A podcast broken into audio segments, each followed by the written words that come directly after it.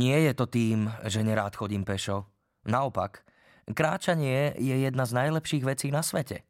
Chodím každý deň, nachodím kilometre. No, chodím na nesprávne miesta. Najradšej chodím tam, kde sú ľudia a čašníci. Rád sa prechádzam po uliciach v centre mesta, len tak, bezcielne, v dedine, kde som vyrastal, to veľa ľudí nerobilo. Len čo človek dovršil 18. rok života, spravil si vodičský a od toho dňa zrástol s autom.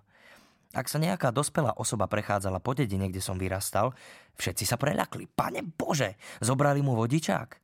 Alebo si pomysleli, prišiel nový učiteľ na strednú? Človek sa po dedine neprechádzal. Nasadnúť do auta, previesť sa 4 minúty k úbočiu hory, vyšliapať hore, zísť dolu, nasadnúť do toho istého auta a odviesť sa domov? Ha, normálka. Flákať sa po obci bez presného plánu? Keď ma na farme, kde som vyrastal prvýkrát, navštívila osoba, ktorá ma veľmi dobre pozná, všimla si, ako všetci ostatní, staré schody do stodoly. Pozrela na ne a povedala, tam si sedával, rozhliadal si sa a hovoril si si, sem nepatrím. Áno, tým to je, pretože presne to som si hovorieval, keď som v puberte sedával na týchto schodoch. A sedával som tam teda dosť často. Obávam sa, že som taký typ človeka, chlapík, čo sedí, rozhliada sa a snaží sa vyzerať e, zamyslene. Nerozmýšľal som však nad prírodou. Nikdy som neuvažoval nad tým, aké je to všetko krásne. Ani nad tým, ako by som mal byť vďačný za to, že môžem žiť tak, ako žijem a že môžem chodiť do prírody a splynúť s ňou. Nie, hovoril som si, že tam nepatrím. Je mi úplne jasné, že to nie je originálna myšlienka. Všetci ľudia, ktorí pochádzajú z dier a neskôr prepadli písaniu kníh, hovoria to isté. Chceli vypadnúť. Je to totálne neoriginálne. Aj väčšina mojich kamarátov, s ktorými som vyrastal a čo sa odsťahovali, to tak majú. Presťahovali sme sa do miest. Študovali sme, chodili sme do krčiem, do skorých ranných hodín sme diskutovali o témach, v ktorých sme sa nevyznali. Nasávali sme kultúru, ktorá sa nám v skutočnosti nepáčila. Prechádzali sme sa po uliciach v centre mesta. Skamarátili sme sa s novými ľuďmi, ochutnali nový život, veľakrát nás obslúžili v podniku. A vôbec, užívali sme si. Myslel som si, a doteraz si to myslím, že to najlepšie, čo mi život môže ponúknuť, zahrňa ľudí, ideálne masu a veľa zvukov – a že keď už si niekto dal tú námahu a vynašiel napríklad steny, strechu či hotelové bary, je jednoducho nevďačné spať v stane. Presťahovali sme sa do mesta, užívali sme si to tam, páčilo sa nám a neobzerali sme sa. Mnohí sme na tom boli podobne. Ale väčšina ľudí to tak nemá do konca života. Prejde to. O to ide. Keď dokončíš školu, alebo hoci čo, čo si použil ako výhovorku, aby si zdrhol do mesta, keď dospeješ, upokojíš sa, spomalíš tempo, vtedy sa niečo stane. Začneš vyznávať iné hodnoty.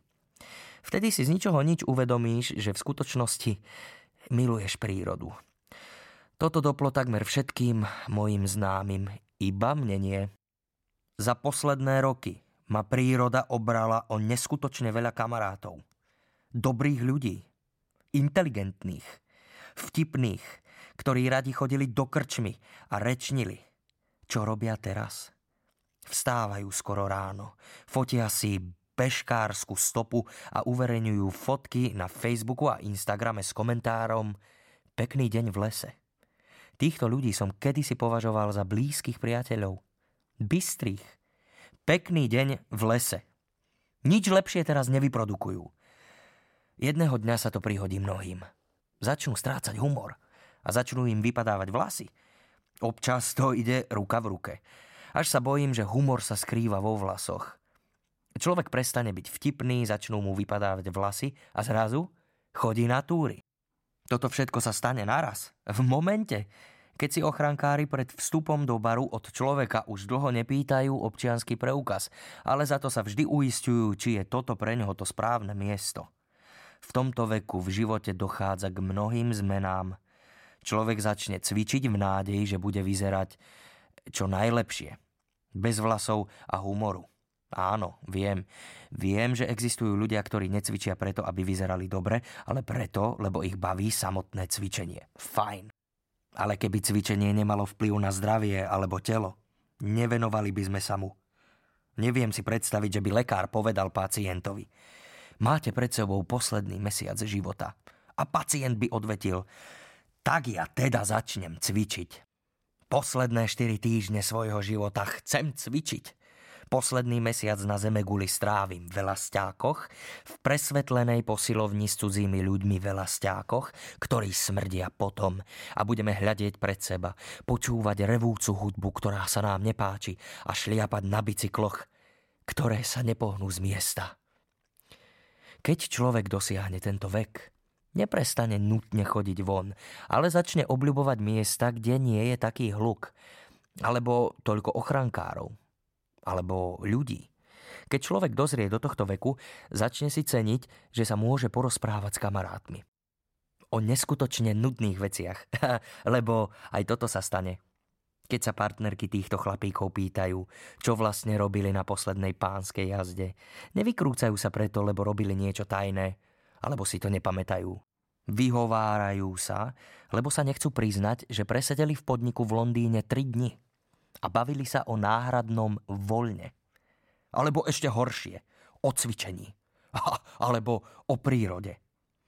Nejde len o to, že všetci zrazu chodia na túry. Oni o tom ešte aj v kuse rozprávajú. A hovoria o tom bez štipky humoru. Ľudia, ktorí boli kedysi bystrí a schopní, dokážu s vážnou tvárou vyhlásiť. Ticho v horách sa ničomu nepodobá.